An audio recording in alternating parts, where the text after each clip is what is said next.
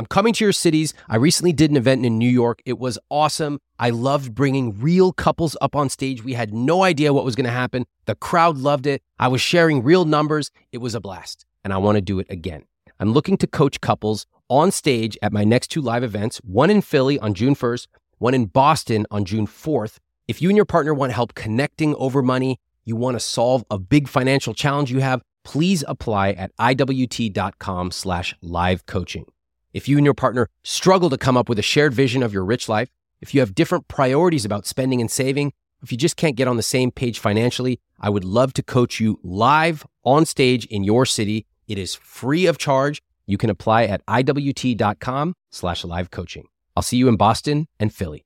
You know, money doesn't have to be boring. I get a lot of questions of people who have set up their accounts, who have money being saved, and they're like, what now? What's next? How am I supposed to design my rich life? That is why I created the journal.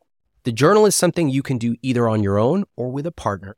Imagine yourself 15 minutes in the morning, you have a cup of steaming tea, and you're sitting down following the prompts that help you envision what your rich life is. What's your perfect week? What's your perfect month, year? This journal is designed as a no numbers journal. It's not technical, but it's going to help you understand what you truly value and also what you don't care about. I recommend you pick up a copy of this journal. You can do it solo or with a partner, and it will help you design your rich life. Get it at any bookstore now. I don't know that he always listens to me. I mean, I know he doesn't always listen to me. I felt like I ran into a brick wall of no. What did he say? He said, We can't afford that. We can't do that. I mean, I felt like someone had popped me like a balloon and I just I got I got angry. I mean, I just got really upset and just, and I went to the numbers and it was just like, what do you mean we can't afford that? Like we can afford it. No, it, it never does. He's really stuck in a lot of ways and really stuck playing the same loops in his head. And we just play out the same dynamic over and over again. And I try really hard to step out of it. We've talked about separating. We just passed our five year anniversary, and I would say three and a half of those have been really rocky. It affects our relationship by making me question whether it's the right one. Makes me feel frustrated because it feels like, okay, we're so far, like we're doing so well, and yet we're just so far away from like you know the, the the sky's the limit i have worked hard to arrive at where we are and i feel content my my gut feeling is to just like stay here and like be very protective Has your gut ever led you astray? yes I'd like for you to meet Sarah and Charlie. They're both in their 30s. Sarah is originally from the United States, but now they are both living in Mexico City. Now, Sarah wants to live her rich life with Charlie, but Charlie is constantly worried that they will not have enough money. And as we peel the onion today, you're going to discover lots of fascinating layers behind what's really going on. It all starts with Sarah's recent trip to a beach house. Sometimes you discover you're not living your rich life when you have a taste of it and then you come back to reality. I came back from a friend's bachelorette party. My excitement was like a 20 out of 10. I'm not a beach person and Charlie really loves the beach. And I was like, oh, I like, I did this great beach thing. It wasn't a specific proposal. It was just like banter. I felt like I ran into a brick wall of no. What did he say? We can't afford. He said, he said, we can't afford that. We can't do that. I mean, I felt like someone had popped me like a balloon and I just, I got, I got angry. I mean, I just got really upset and just, and I went to the numbers and it was just like, what do you mean we can't afford that? Like we can afford it. And Did that work? No, it, it never does. It never does. Like it, it never does. I felt like I was coming to him with like um something that I thought he was going to be really excited about because he loves the beach so much. And I'm so pale I could burn in the moonlight. And so like going to the beach is not usually on my radar. And so I thought he was going to maybe this time he was going to match my excitement. And I just felt like I couldn't even I felt like I couldn't even dream with him without getting shot down. Charlie, what do you remember about that conversation? I remember she came back very excited and she was describing how they rented a house on the beach. And she said, like, well, I discovered a way of how I enjoy traveling to the beach. She said, like, we now just need to rent a house. What I imagined is us renting a house that was like 90% empty and us just paying for like something that's going to be unused. Like, I don't know, like renting an Airbnb that has like five rooms. Uh-huh. It's beautiful. It's like, you know, uh, beachfront, has a whatever pool. Hmm. And, and I thought, like, sure, that's enjoyable, but I'm not going to enjoy pay for a house that's like almost empty and it's just us. So I said, we, we can't afford that. Is that true? You can't afford a five bedroom house? Well, we can. It just doesn't make sense to me. Hmm. But you said we can't afford it. Yes. That's a, a bad financial decision. Like that's like throwing away money. Okay. And by the way, did she say that it was a five bedroom house that she wanted to rent with you? Not specifically. I don't like to throw away money. Like I hate when we throw away food. Uh, I'm, I'm gonna remember something like we booked a vacation and we ended up like, just a weekend, uh, a trip for a weekend, and we couldn't end up going, and I couldn't cancel the hotel. And that's just an example. I don't even know if that actually happened, but what that, again, I think. What would that make you feel like? Like disgusted. Like mm. is like you, you. What kind of idiot are you? Like mm. to myself. If you throw away food, do you feel the same way? I certainly don't like it because we work hard for to have the things we have. I'm going to just speak for myself, but I don't come from a, a, a higher income family. Like it's very well middle class, but I'm certainly doing better than my parents and my family in general. I'm very proud of that, but I'm also very protective of that, I guess. Uh huh. So disgusted is a pretty strong word. Yes, I am harsh, mm-hmm. like in the way I judge other people, because I'm harsh with how I judge myself. Oh, okay. So you have high expectations for people around you? Yes, and I do have them for myself. Sarah sometimes thinks that um, I don't enforce those high expectations on myself. Please correct me if I'm wrong. Well, that's confusing because it sounds like you are holding very high standards for yourself like you're you're verbally beating yourself up let, let me put this in hypothetical. If if it was her mistake i would be very upset. Mm-hmm. and if it was my mistake of course i would be upset but like there's no consequence. And like the consequence that she faces is that i get very upset. Are you compassionate? No. All right. Are you demanding? Yes. Are you generous? Yes. Are you scarcity oriented? Yes. Are you abundant oriented? I am trying to, but no. Notice the contradictions. He has high standards for others, but not necessarily for himself. They have plenty of money, but Charlie says we can't afford it. And on and on. And it would be natural for anyone listening or watching this to start judging Charlie. Oh my God, why does he do that? That's so dumb. I would encourage you to hold that thought because we all have contradictions with our money. You have contradictions in the way you think about money. I have contradictions. We all do. Some of us are content to ignore these contradictions. A lot of us don't even realize we have them. What I'm most interested in is how Charlie's contradictions are affecting Sarah. If you ever follow me on Instagram, sometimes you'll see me post about my behind the scenes travel experiences coffee tours, salsa making classes in Mexico, all kinds of culinary stuff in India. And I'll get a lot of people saying, Where do I find that Kyoto notepad maker that you found? And one place you can find that is Viator. In fact, my wife and I used Viator to book a Segway tour where we took a tour of a new city and we had an amazing experience, something we never would have thought of doing on our own. They offer everything from simple tours to extreme adventures. And with over 300,000 bookable experiences in 190 countries, there's something for everybody.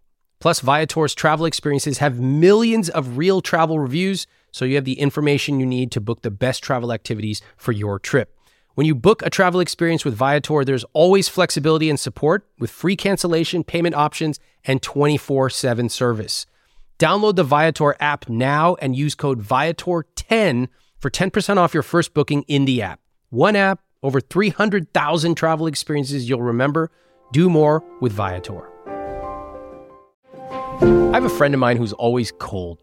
She told me she and her partner have totally different temperatures when they sleep. She goes to bed in a flannel pajama. She's got extra blankets. Her partner's running hot. So now she recently started testing the pod cover from 8 Sleep, one of our sponsors. Before she goes to sleep, she gets on the app, cranks up the heat, and when she gets into bed at night, it's already warm and waiting for her. The pod cover by 8 Sleep fits on your bed like a fitted sheet, and it collects information. It has sensors the pod then uses that information to understand what you need to get better sleep. You can set it to heat up or cool down before you get into bed. It also adjusts while you sleep. And you can set it to change temperatures to gently wake you up in the morning. Best part, there are two zones. So if you run hot and your partner runs cold, you can each set your side of the bed to exactly how you want it. Improve the way you sleep by using my link at 8sleep.com slash Ramit for $200 off plus free shipping on their high-tech Pod 3 cover. That's 8sleep.com slash Ramit, E-I-G-H-T, sleep.com slash Ramit, R-A-M-I-T, for a better, smarter sleep. This is not the first time that I've come to him with an idea that's been hit with a hard no. Mm. And then we fight about it. And what I would love is if he then thought about it of like thought more about interrogating that response or like trying new methods of like, okay, the next time you bring an idea to me, I'm going to take five seconds to like center myself and then. But if if it were to happen, it will probably happen exactly the same because it's a gut feeling. Well, I have gut feels a lot. I don't always act on them. Don't right. you? Sure. What's a gut feel you have that you don't act on? staying in bed and not go to work. That's a great example. Okay, we share that sometimes. Great. so you get up, you, and why do you get up when you don't feel like getting up? Well, there's uh, my responsibility, uh, uh, a commitment that I want to honor. Yeah. Anything else? Well, it's also a job, so I get paid, so that's a nice reward as well. You get paid, and if you didn't go in and you kept sleeping in bed for like two weeks straight, what would happen? Well, I'll probably get fired. Yeah. All right. So you have a responsibility, you have a commitment, you have an incentive, which is money, and you also have consequences of getting fired. Okay. Do you have any responsibility to Sarah in conversations like this? Yes, I do. What is that responsibility? Well, to to to engage without whipping my gut feeling mm. uh, you know to try and check myself do you believe that is that something like you kind of should have or is that something you deep down believe you have i think it's in order for to have a functioning relationship i, I need to have do you have it i'm sure i don't do you have a commitment of any kind with Sarah that you've talked about for these conversations? Well, now we're trying to have more structured conversations. Mm-hmm. Um, but I don't think before that, like, no, not necessarily. Okay. Do you have an incentive? Like you get paid at work. Do you have an incentive in these conversations with Sarah? Right. Well, the incentive is that that we're both happy I would say yes. And how about the consequence? Do you have any consequences for conversations like this? Well, yes. The, the consequence of not having them or avoiding them until they until we have to have a conversation like this mm-hmm. is typically it ends up in a fight mm-hmm. and or an argument. And obviously, I don't like that. And then what is there? Is that the only consequence? So far, yes. Okay. But, you know, you know what? So far, yes, but there there's going to be a point where that's not the only consequence, and obviously, I don't want to reach that point. Okay, that that point would be what? Probably splitting up. Okay. Or or distancing, splitting mm. up, etc. Okay, got it. Taking it further down, right, more serious. Right. right. That means I don't want to blame everything on Charlie. He's really stuck in a lot of ways, and really stuck playing the same loops in his head, and stuck with a lot of the same dynamics and we just play out the same dynamic over and over again and i try really hard to step out of it we've been in couples counseling for a couple years like we've talked about separating we've um, i would say like are, uh, we've been we just passed our five year anniversary and i would say three and a half of those have been really rocky and so it affects our relationship by making me question whether it's the right one charlie's a good example that you can be aware of a problem but awareness is not enough to change it this happens a lot with cheap people they will come to me asking for help. They will complain. I wish I could spend more money. How can I do it? But ultimately, they rarely change because deep down, they don't actually think they have a problem. In fact, for a lot of people, they think it's a virtue and there are no real consequences for their behavior. Culturally, what are the differences in the way both of you see money? Let's start with Sarah. I mean, I think there's like culture, culture, and family culture. I'm from the US and Charlie's from Mexico. Because we grew up in radically different economies, I would say that there's like some things around just like not trusting the economy in Mexico that's that you know that's really different. And then I would say like family culture is really huge. My mom came from like not crazy wealthy family, but she came from some wealth and Hold on, how much wealth? Um uh, her great grandfather has a picture in the Smithsonian. Like we like. Well, what what does that mean though? Like, like they had like a large custom house on the North Shore of Chicago. My grandparents sounds like a lot of money. They weren't like they were multimillionaires, but they were. It, this wasn't. We're not like yeah, they were multimillionaires. We're not. We're not talking Jeff Bezos. Exactly. Just multimillionaires. Jeff Bezos. Okay. All right. Got it. So and then glad I asked. And I would say like, but when I was growing up, money. My mom is really bad with money. Money was really insecure. She was involved in um, a really long term lawsuit that she ended up winning, and we got over a million dollars from. That was gone within five years, basically. What'd she like, spend so it on? We bought a house in the Bay Area, and um, uh, and she like what's the problem though? Houses always go up. Uh, everybody yeah, always makes money. completely convinced me. I'm terrified of homeownership now but um she also like played the stock market and she thought that she and she just she wasn't she's someone who's like afraid she literally doesn't open envelopes when they come yeah. to the house. Okay i get it. Um and my dad had like a decent amount of money. They got divorced when i was six months old okay um yeah what did you take away from your childhood with money I think I took away like two things that one, I really didn't want to be like my mom. Mm-hmm. Meaning um, what? Meaning that I wanted to have stability and security and like know that what was happening the next year and the next like I didn't want to drive around gas station to gas station mm. for like a three cent savings. So number one was you didn't want to be like your mom. You wanted safety. Yeah. What was number two? Number two was that I believed I had a fallback. Okay. Like I yeah, okay. that I could count on other people. I was very close with my father's father. Um, I always had backup. And so, like, when I went to college and there wasn't enough money, my grandpa cut me a check for the rest of it. And I was gifted small amounts of stocks as a kid hmm. uh, growing up. I got us like a very small, thir- I mean, a $30,000 trust fund when I turned 30. Like, I knew that was coming. I wasn't worried about, I wasn't worried. I didn't have like deep worry about money. What'd you do with the 30K? Oh, it's in a it's in an index fund. Wow. Okay. uh, what age did you invest that? Uh, the day after my 30th birthday. No kidding.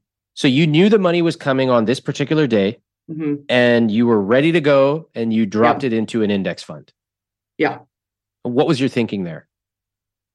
Um, even though I don't have a good relationship with my father, he is very good with money and I have relied on him for that. And so like he helped me set up a Roth IRA mm-hmm. and um, maybe a year before that or something. And like he said, if I came up with a thousand dollars, he'd give me a thousand dollars to put in it.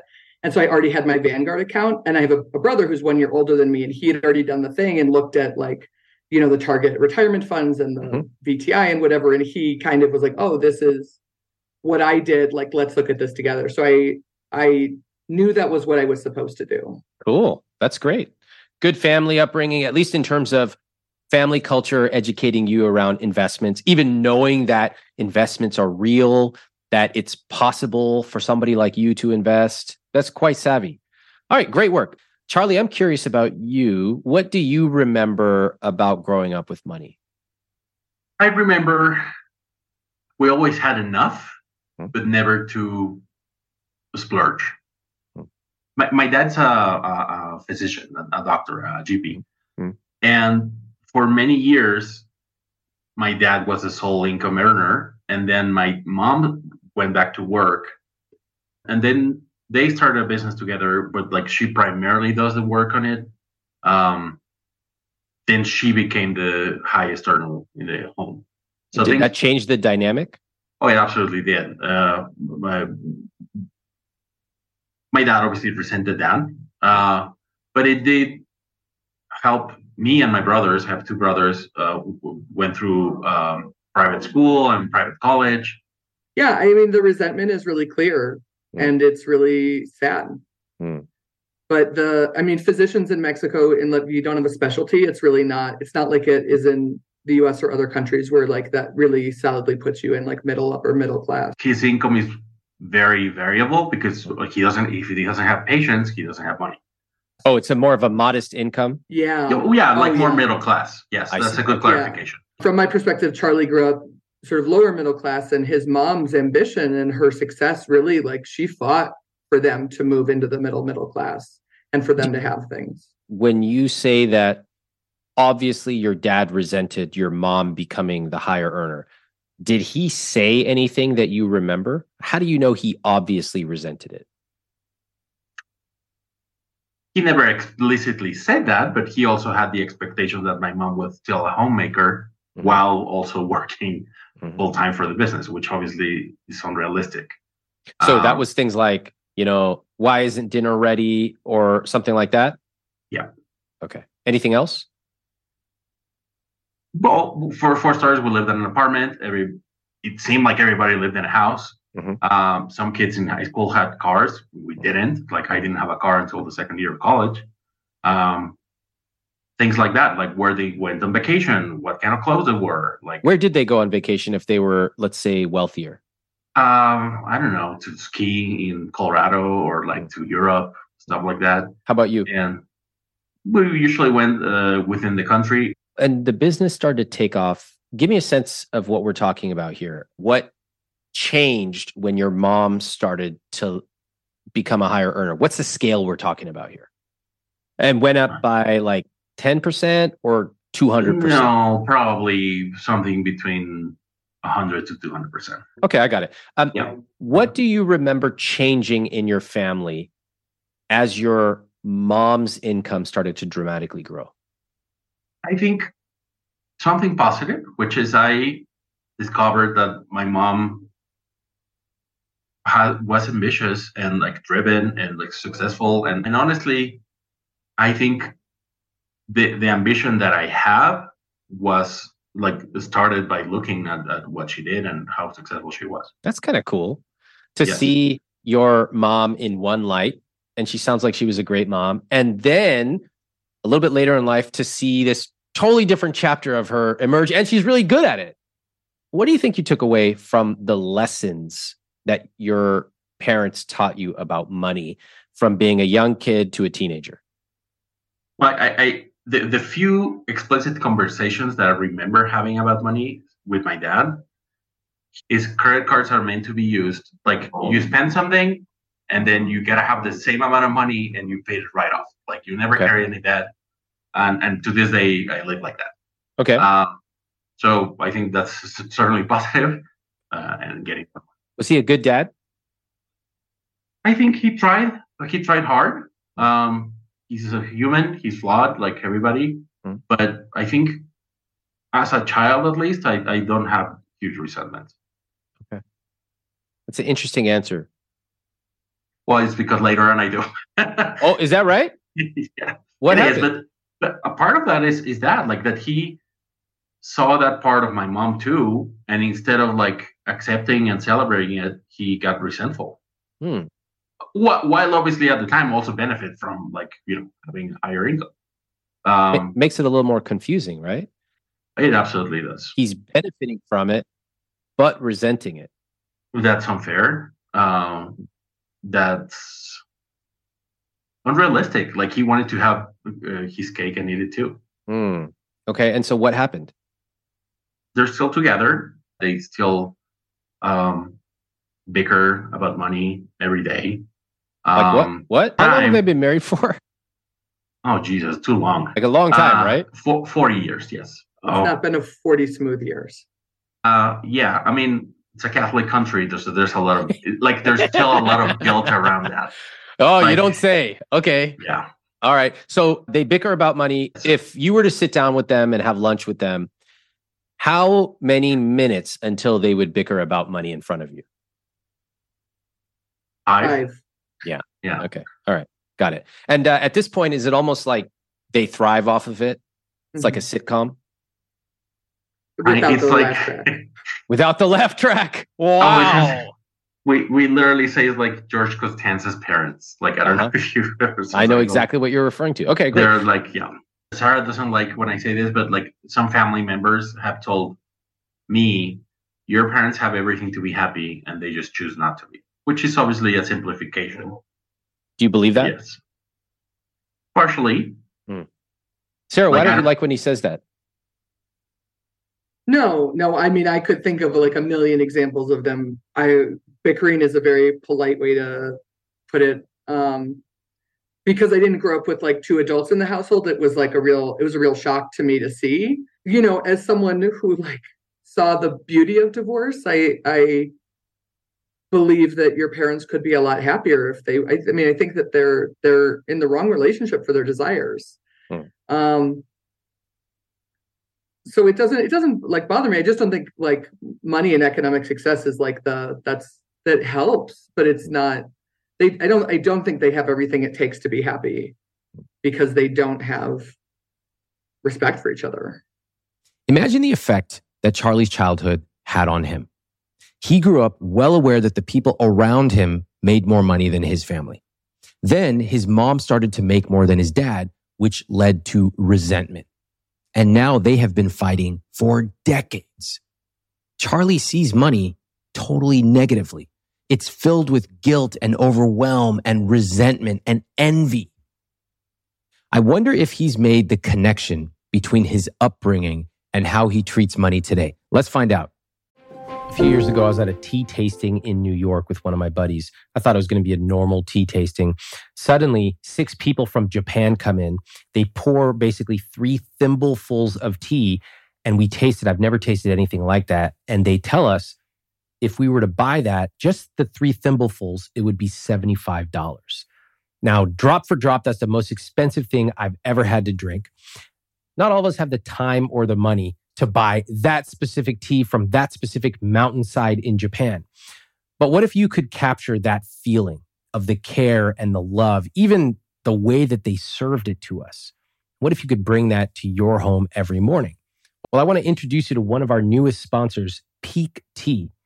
What makes Pique Tea special is that the tea is cold extracted using only wild harvested leaves from 250 year old tea leaves.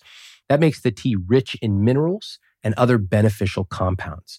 Now, the greatest part is that Pique Tea is zero prep. There's no tea bag that you have to steep for the perfect amount of time. Pique dissolves in cold or hot water in seconds. It's already pre measured, it's perfectly brewed, and it's perfect to take if you travel. My team's been trying Pique Tea, and they especially love the Pu'er green teas. For a limited time, get up to 15% off and a free quiver with 12 tea samples with my link, piquelife.com slash Ramit. That's P-I-Q-U-E-L-I-F-E dot com slash Ramit, R-A-M-I-T. I get tons of email every single day, and I want to give you a behind the scenes look at how I manage emails from my team, from my family, and from you. I use a piece of software called Superhuman. And this is an email software that I actually pay for out of my own pocket. It works with your existing email service like Gmail or Outlook.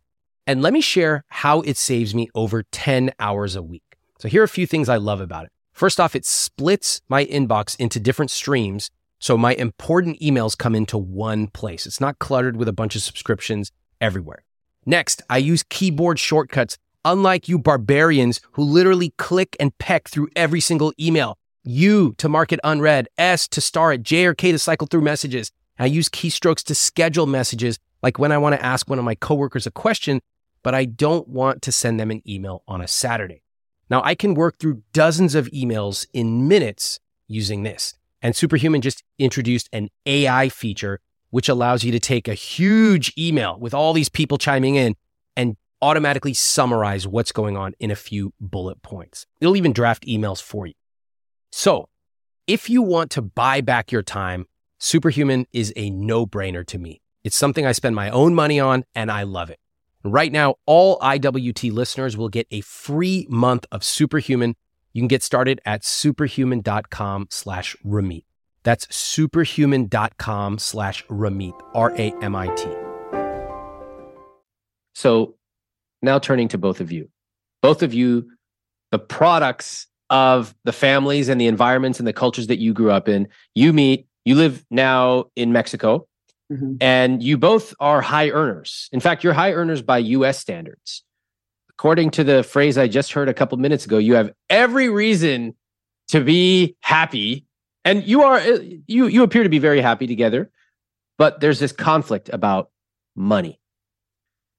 Charlie, what would you say in a sentence or two about what you believe the central conflict is here?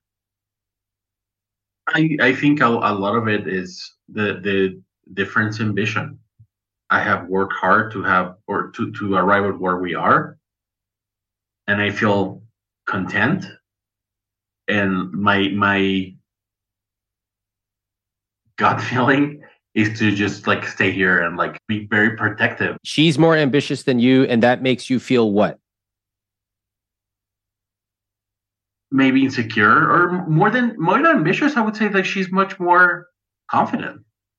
Okay. Does this which is not a bad thing but i'm i'm not. Okay okay okay hold on. Before you go off into this whole thing does this strike you as having any similarities with any couples we've talked about about 90 seconds ago yes who my parents make the connection for me um yeah, well, she she has a vision for for something grander. And did your mom have that? Yes. Okay. And when she put it into place, what was your dad's reaction? It was it wasn't necessarily welcoming. Mm. What was it? Resentful. Mm. Have you ever made that connection before? Not necessarily, no. Hmm. Okay hearing that, thinking about it for the first time, what does your gut, which is so expressive, what is it telling you right now? It makes me feel very uncomfortable because I obviously have very harsh feelings about how my dad acted. Okay. Do you want to be like your dad? No. Sarah, did you ever see this connection before? Oh my God. yes. She I mean, she was waiting. What, Ramit, please like, ask me. She was like um, ready to go. I okay. was really that was my best I could do to hold my tongue. Yeah, I I actually I would say not infrequently say to Charlie that I feel like he's. I mean, I feel like I've said this in the last two weeks that I feel like you're reenacting a play of your parents' marriage. But it seemed like when I said it to him, he was completely caught off guard. I don't know that he always listens to me. I mean, I know he doesn't always listen to me the way I'm envisioning it in my head is mom or Sarah pulling ahead, like pulling a sled ahead, and dad, or in this case, Charlie, trying to resist.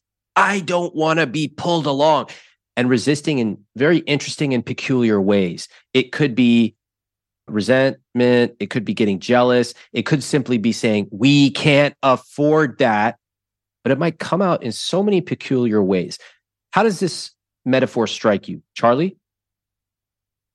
I see it, especially in, in the latest, in the last uh, comment, no, of, of, just like coming from a scarcity viewpoint mm. of saying like we shouldn't do this, or that's a waste of money, or or like let's not be wasteful. Mm.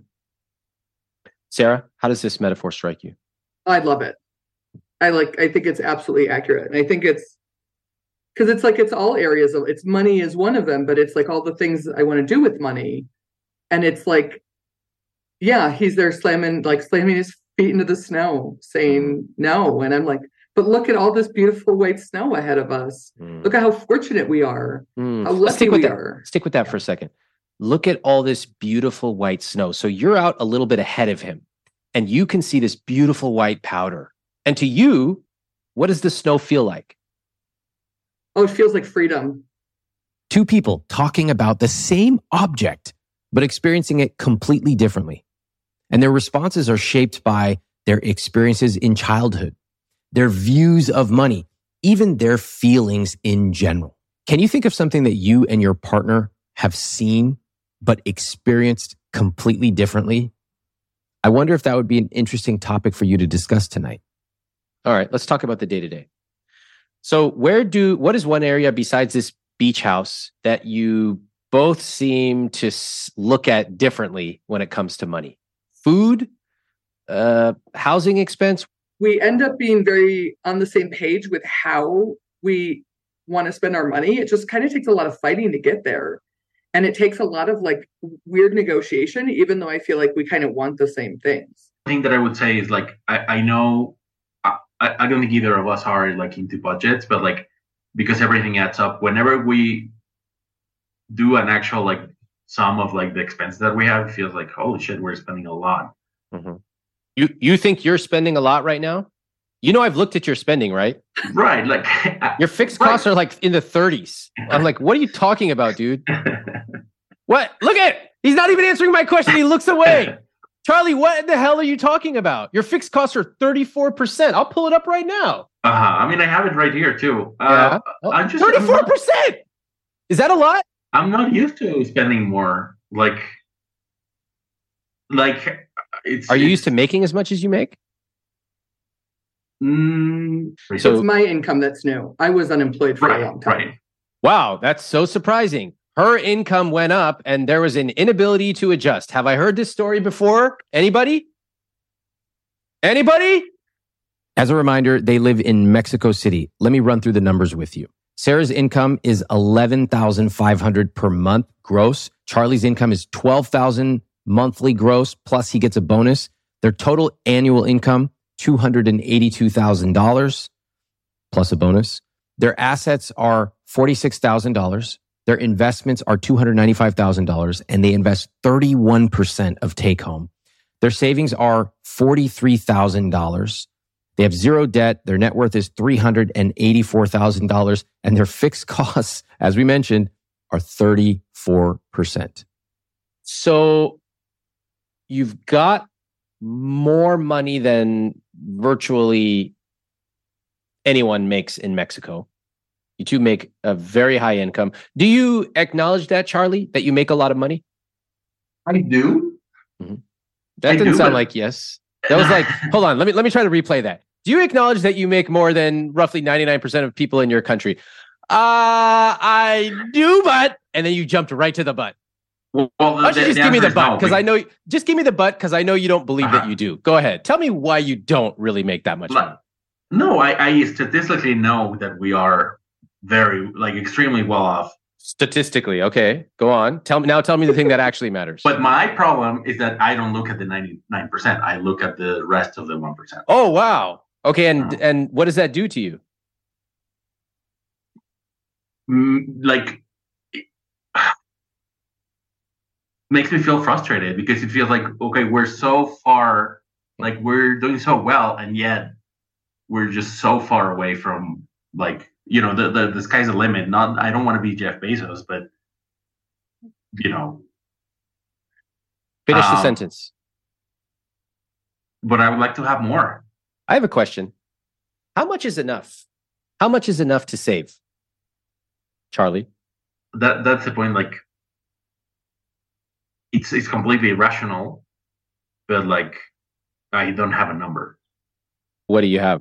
like the answer is as much as i can Well, why don't you just um, go back and live with your family and save even more? Why, why do you guys live? Oh, oh, Sarah, what does that look on your face? Oh, He lived with his family until he was 27. That's a cultural difference. okay. That's Cultural doesn't count, here. Sarah. Don't try to throw that in here. No, that is that was that's come on, come on, give me some American. Well, I don't know. that, Like, What- well, hold on. In India, you know, people live with their parents for a long time. What's the deal over there in Mexico, Charlie?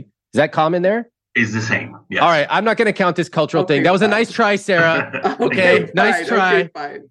Charlie, what, I mean, you want to save more because saving is what would be the end of that sentence? Saving money is It's virtuous is good. There's also like a lower limit because I, I also want to enjoy my life. I don't I don't just want to work and save 100. percent tell me about that.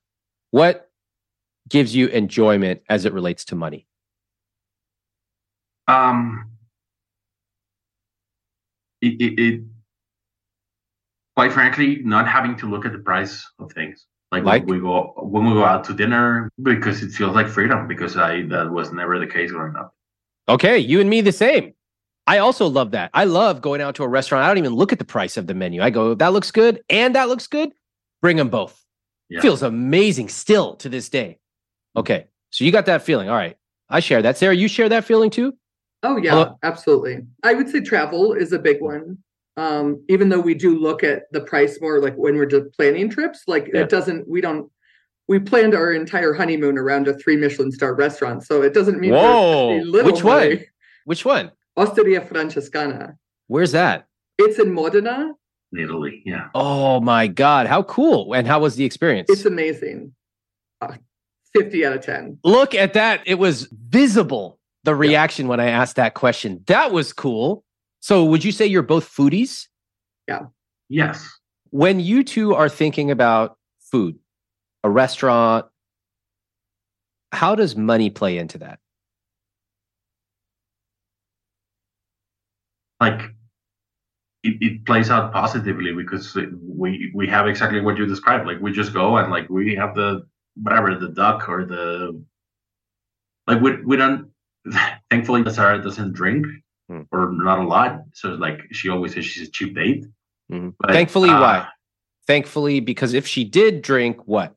things will like dinners would be more expensive here in mexico you can easily double the size of the bill Easily. Double. And how much is a bill for the two of you when you go out to a restaurant? Give it to me in like US dollars. like like 100 120 okay. That's a lot, That's, right? That's on Mexico? the high end. We like yeah yeah yeah yeah yeah frequently sure. eat for like under fifty dollars. Okay, 50 to 100 bucks. And just so out of curiosity, you know, if she were to drink and you guys were to get the bottle or whatever, it would take the check to let's say 220 bucks. Let's just say. What would that do to your finances? nothing really Really? Nothing at all, right? Like you, do you make that much in interest? So I'm curious about that word thankfully. Can you metaphorize that for me, Charlie? What were you just doing right there when you said that? um Look at me. uh-huh uh-huh You notice how it comes out in peculiar ways? Right. Mm-hmm. Hmm. Right. It's interesting. Don't think you can hide the way you feel about money. The way you feel about money is going to leak out in hundreds of subtle ways, from a subtle hand gesture to an eye roll to unfortunate word choice and living with your family who observes everything you say and do for decades. They're going to know exactly who you are and how you feel about money. You can't hide it. Charlie is fearful and anxious and worried about money.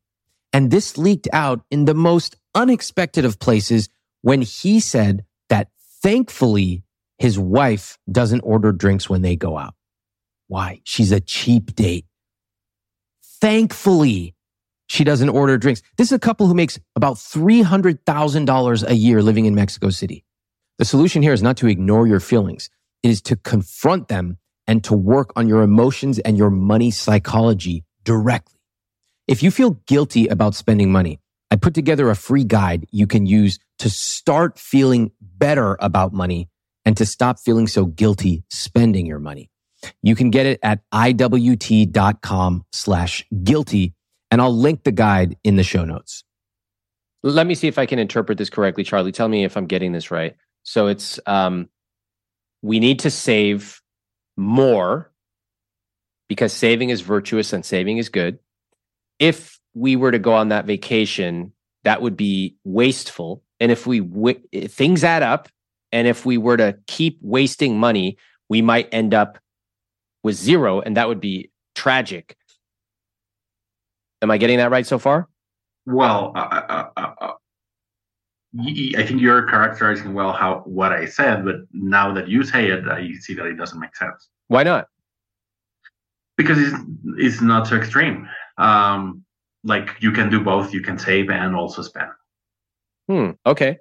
Uh, remember, Charlie, what your family says? Your parents have everything they should be happy for, and they choose to be unhappy. That's kind of ringing in my ears. Yeah, I, I, I think when I said that, that, that Sarah doesn't like when I say that, it's because I have said that about us too. One of the things I hear, Charlie, is a lot of feelings. I like hearing you express that these are feelings. I also hear a lot of the word gut, my gut. You trust your gut? Yes. Why? Mm, because it does help me along with other things to to get to where we are at. Mm-hmm. Are you more intuitive or are you more quantitative when it comes to making decisions? Definitely more intuitive, I would say. Has your gut ever led you astray? Yes. Like what? Um, taking care of myself. I was sick. Uh, 29, I got diagnosed with cancer, mm. and I don't know if it was a gut thing, but like I just I like I had no idea how to handle it. Like um, because my parents were or are physicians, like I never really had like proper care mm. until it was extremely needed, and and all of that was like a learning experience at the worst possible time. What's the takeaway from that? I'm trying to understand.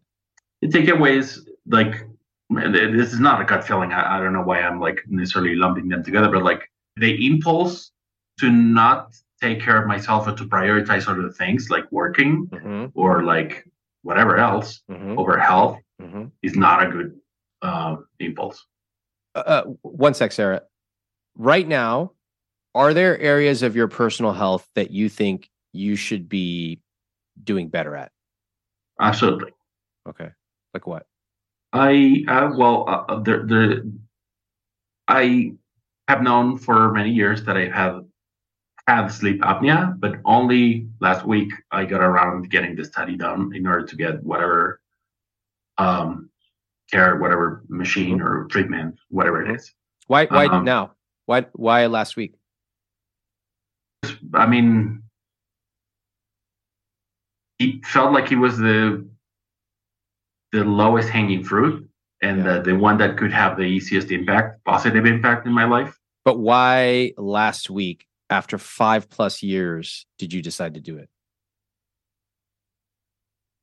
Honestly, because I I was like it's a it's a very straightforward answer. I as I understood, you had to go to a hospital or a clinic and spend the night there. Mm-hmm. And I didn't want to because I have PTSD from staying in the hospital for, for being sick. Yeah. And but thankfully I found a place where they actually give you the device and you can do it at home. So like but because I never took that first step of actually asking, yeah, like um I have so many questions right now. The right. cancer. How are you now? I I am okay. I, like I'm in remission. I'm not in treatment. I Good. there's nothing that it affects my day to day life. Fantastic. Okay, I'm glad to hear that. And the apnea, it sounds like you got studied. Hopefully, they'll give you something to help. Mm-hmm, mm-hmm. Okay, great. How does it feel having gone for the night, got the apnea study? How does that feel? It feels like a like a weight off my shoulders. Nice, nice. Did you think about money when it came to the apnea treatment? Um, not recently, but I do know that the machines can be expensive. But honestly, I I I I don't care what the price is, but I'm willing to pay for it. Wow. So you don't care what it is, you'll pay anything. Yes. okay, so can we go back to this beach conversation because I'm totally mm-hmm. fascinated with it. Mm-hmm. Charlie, after everything we've talked about just now, I want you to zoom out. I want you to take the old Charlie who's first gut reaction to Sarah was to say what? We can't afford it. Like, have you ever heard the expression like killing a fly with a cannon instead of a whatever a fly sweater? Yeah, I get it. Um, yeah, like it, it's overkill. It, it's Overkill. overkill. Like, Uh, question: If your um, apnea doctor told you um, you need to spend I don't know four thousand bucks on some specialty treatment, would you kill a fly or use the cannonball, nuclear, whatever? I mean, yeah, in, in that case, it wouldn't be because like that's the that's what I need. That's what you need. No, but you don't need it. I mean, you've been doing without it for so many years. You're still alive. Right. Charlie just said it took him five years to get his sleep apnea taken care of because he hates hospitals. Now, I understand he's had bad experiences with hospitals. For someone making $300,000 a year, this problem can be solved with one phone call. The doctor could come to their house. Hell, the doctor could come to their beach house while they're on vacation. This is a problem money can solve. But Charlie would have never discovered this. He would have never even thought of it because his restrictive view on money is paralyzed and terrified of living a worse life by spending too much money.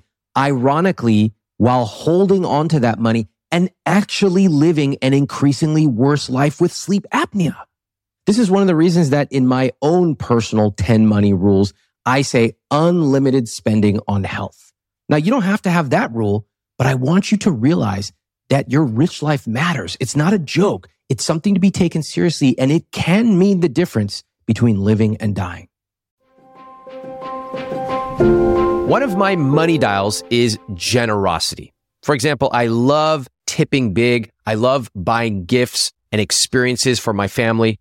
And recently, I bought my parents a subscription to Delete Me, this episode's sponsor. Delete Me is a subscription service that will remove your personal information that's being sold online. If you've ever Googled your name, you'll notice tons of search results with your personal information being shared online. That's not okay. It's not okay for you. It's definitely not okay for your family, including your parents. Now, Delete Me will remove it all your name, address, phone number, all of it. It automatically works in the background to scan and delete your personal information from over 30 data brokers, but they'll do custom requests on over 580 data brokers total. The thing is, identity theft is a real issue. An estimated 15 million Americans had their identity stolen in 2021. We've had a number of people on this very show who were victims of identity theft. And often it put them into tens of thousands of dollars of credit card debt and it ruined their credit.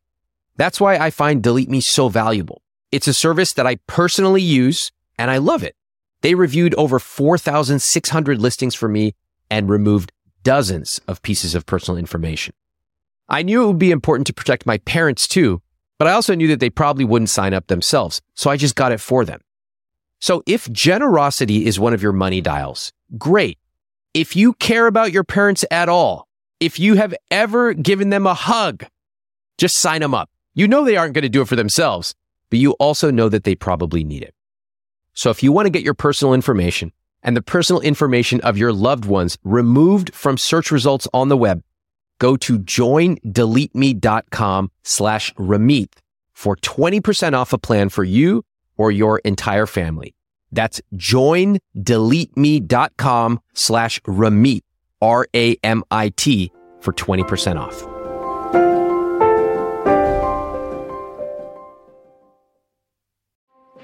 Okay, here's the scenario. You go to In-N-Out, you get the meal. The whole thing costs $7. Next month you go, same meal, same food, same taste, 14 bucks. Go, what the hell? Then the next time, three weeks later, it's 20 bucks, then 50 bucks, then $475. You go, what planet am I on right now? That's what it's like to pay a percentage of your portfolio to a financial advisor. That 1% fee that so many of your parents are paying and don't even know it sounds like just a little bit, but it's 1% of your portfolio compounded every single year. If you're looking for a financial advisor, there's a better way. It's called a flat fee. Let me tell you how it works. Now, Facet is a service that offers affordable, accessible financial planning through a flat fee membership. With a fee based advisor like Facet, your fee remains the same as your investments grow. So you make more and you keep more. Facet is giving my listeners an exclusive offer. They're going to waive that $250 enrollment fee for new annual members, and they'll give you $500 into your brokerage account when you invest $5,000 in the first 90 days. If you are looking for a financial advisor, you want to get a second set of eyes on your finances, I would recommend facet.com slash Ramit. Again, facet.com slash Ramit. Sponsored by Facet. Facet Wealth Inc. Facet is an SEC registered investment advisor headquartered in Baltimore, Maryland. This is not an offer to sell securities or investment, financial, legal, or tax advice. Past performance is not a guarantee of future performance. Terms and conditions apply. What do you think might be a, a good way to respond to Sarah who comes and says, Oh my God, I had such an amazing experience at this beach house. We got to do that. What would you say? I said, uh, I I love that you had a good time. Let's look into options for us. Okay, that's definitely better than what you said. I'll give you a round of applause for that one. That feels. look at that smile on Sarah's face. Even Charlie. Okay, okay. What did you just do there, Charlie? When you said that? Well, not starting with no. What I might do, just to add a slight wrinkle to what you said, is I might meet her excitement with a similar level of excitement. So she goes, "Oh my god, I just had an amazing time with my friends. We got to stay at a beach house like that. You go, wow, that sounds amazing. What was like, tell me about it. Do you have pictures? Do you think you could meet her at that level? Yes. Awesome.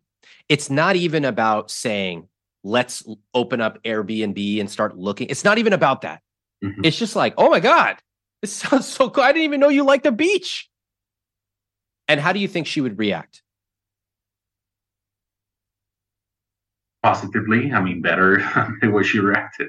I would have loved it. I mean, I would have, I would have become even more excited. I would have felt like we were like having fun in that moment, like that the fun was continuing of my trip into that sharing that experience with you. Now, what I'm not saying is that I want you guys to go out and buy a private jet and only fly. I'm not saying that at all. In fact, I don't even think that's in the realm of possibility, both financially, but even emotionally. Charlie's not about to drop, you know, 75 G's to take a one way trip. It's not going to happen. Do I, we all don't agree? think if I ever had it, I would. I do think that you're playing small. You're playing small, and it's actually a tragedy. It's a tragedy for several reasons. One, it's impacting your health Okay. That's obvious. And that is the most important. Two, it's perpetuating a relationship that you yourself have said you don't want to do. And three, it's causing serious issues in this relationship. You know, the craziest thing of all, you actually have the money. Like you have more than enough money. So clearly, we all know that this is not simply a spreadsheet issue.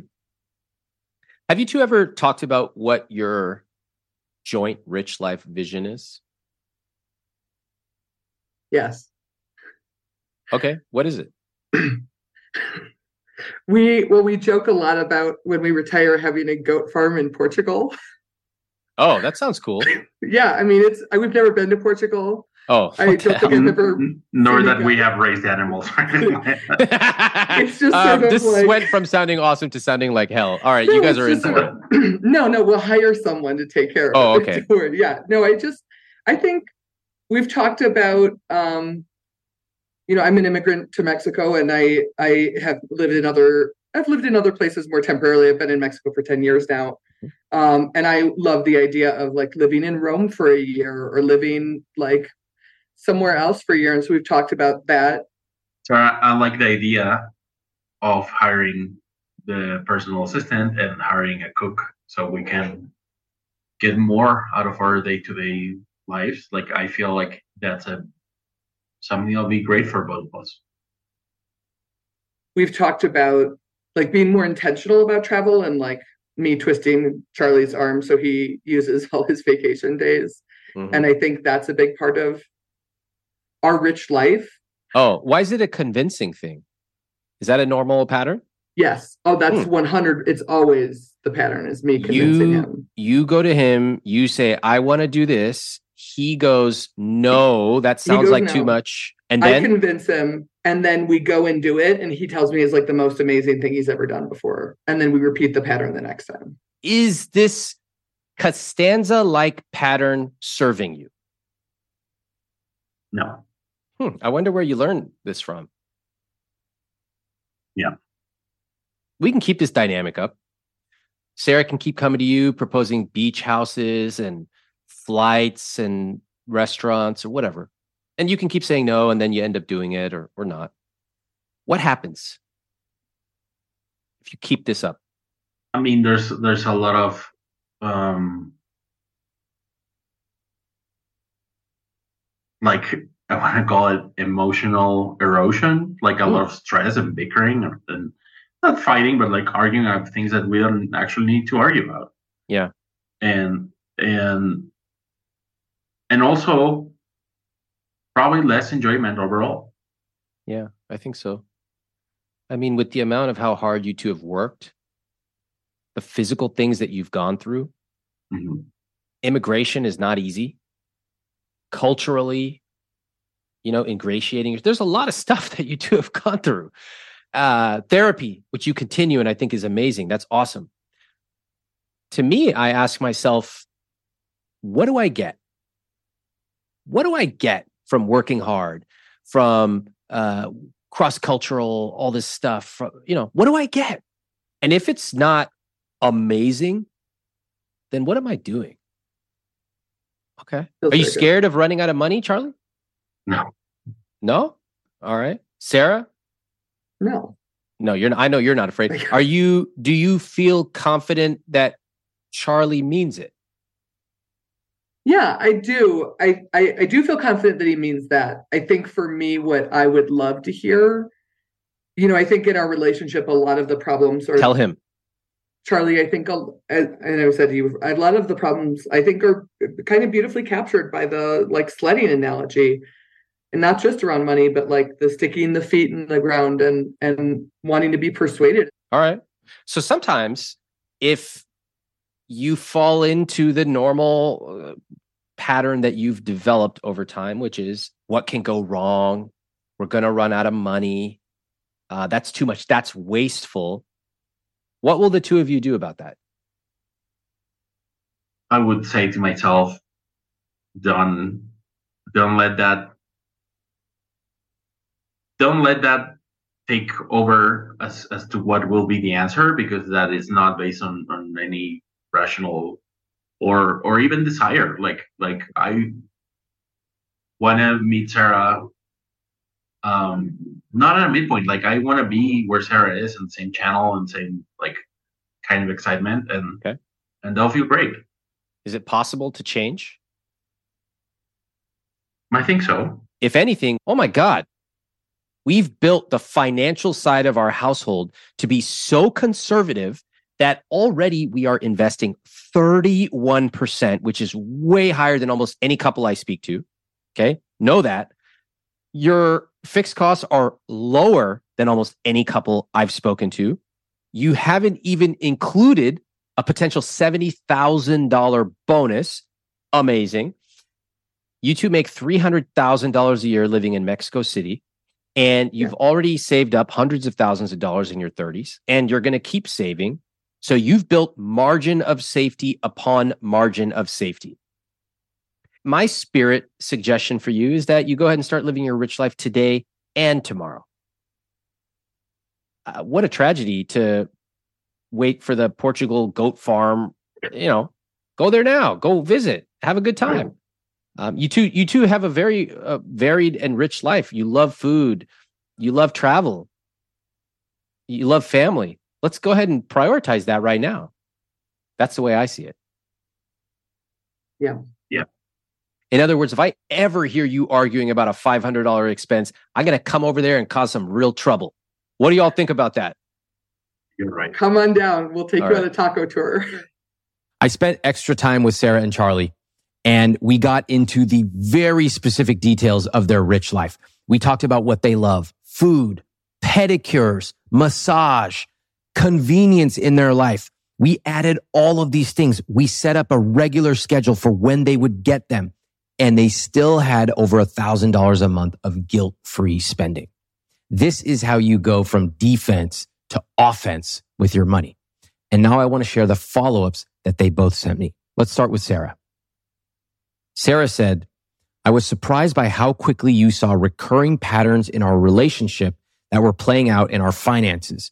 While I have felt that Charlie was unintentionally reenacting some of the dynamics between his parents, I didn't understand its role in our finances and financial decision making. Hearing you point that out was incredibly validating for me, and I know it made a lasting impression on him. In our call, I struggled to articulate my vision for a rich life. I had been hyper focused on maximizing our investments and savings and had been on autopilot with our spending.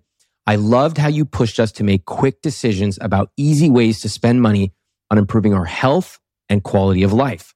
We spent the weekend talking about how we can implement those decisions ASAP. When we revisited our CSP a few days later, we still hit a few bumps in the road. And at times I felt like I was pulling Charlie along, but I was able to articulate that in a new way that felt like it helped us course correct during the conversation. I was thrilled that Charlie suggested we increase our spending in a number of areas, stood by the decisions we made on the call, and never once said, we can't afford that. That was a major win. During our call, I was caught off guard by your comment that Charlie and I often monologue at each other instead of passing the ball back and forth. That immediately resonated as true and a terrible pattern we are both eager to break. As we revisited our CSP, we both made a more conscious effort to ask each other questions and be more collaborative than we had done the first time around. Well done, Sarah. Charlie, he writes, I knew the subject of my parents' relationship around money was going to come up, but I didn't expect to focus on it so much. I suppose it has had a much larger influence on my behavior than I realized before. I was positively surprised by how well Ramit helped us steer the conversation. I feel like we've had similar conversations in the past with a lot of conflict and not a ton to show for it. For me, the main takeaways were two. First, that my negativity and fearfulness, aka cautiousness, affects my wife and my relationship. And second, that we can lead a grander and richer life than the one we currently have without making giant changes because we're actually well off and in a comfortable position. And that is something to embrace and celebrate. I realized in hindsight that talking about our personal finances makes me uncomfortable in general. No wonder, as my parents frequently argued about the subject. While that is something I need to keep working on on my own, I realized that avoiding the subject also leads to a negative outcome. I want to thank Sarah and Charlie. And before you go, I want to remind you that I am going to be answering your questions about this episode on our new weekly newsletter. Use the link in the show notes below so that you can ask your questions, anything about this episode, and you can sign up for this new newsletter, which I will send you the first issue of this Saturday.